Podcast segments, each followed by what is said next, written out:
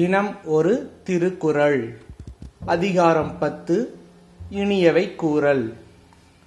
இனிய உளவாக இன்னாத கூறல் கனியிருப்ப காய் கவர்ந்தற்று.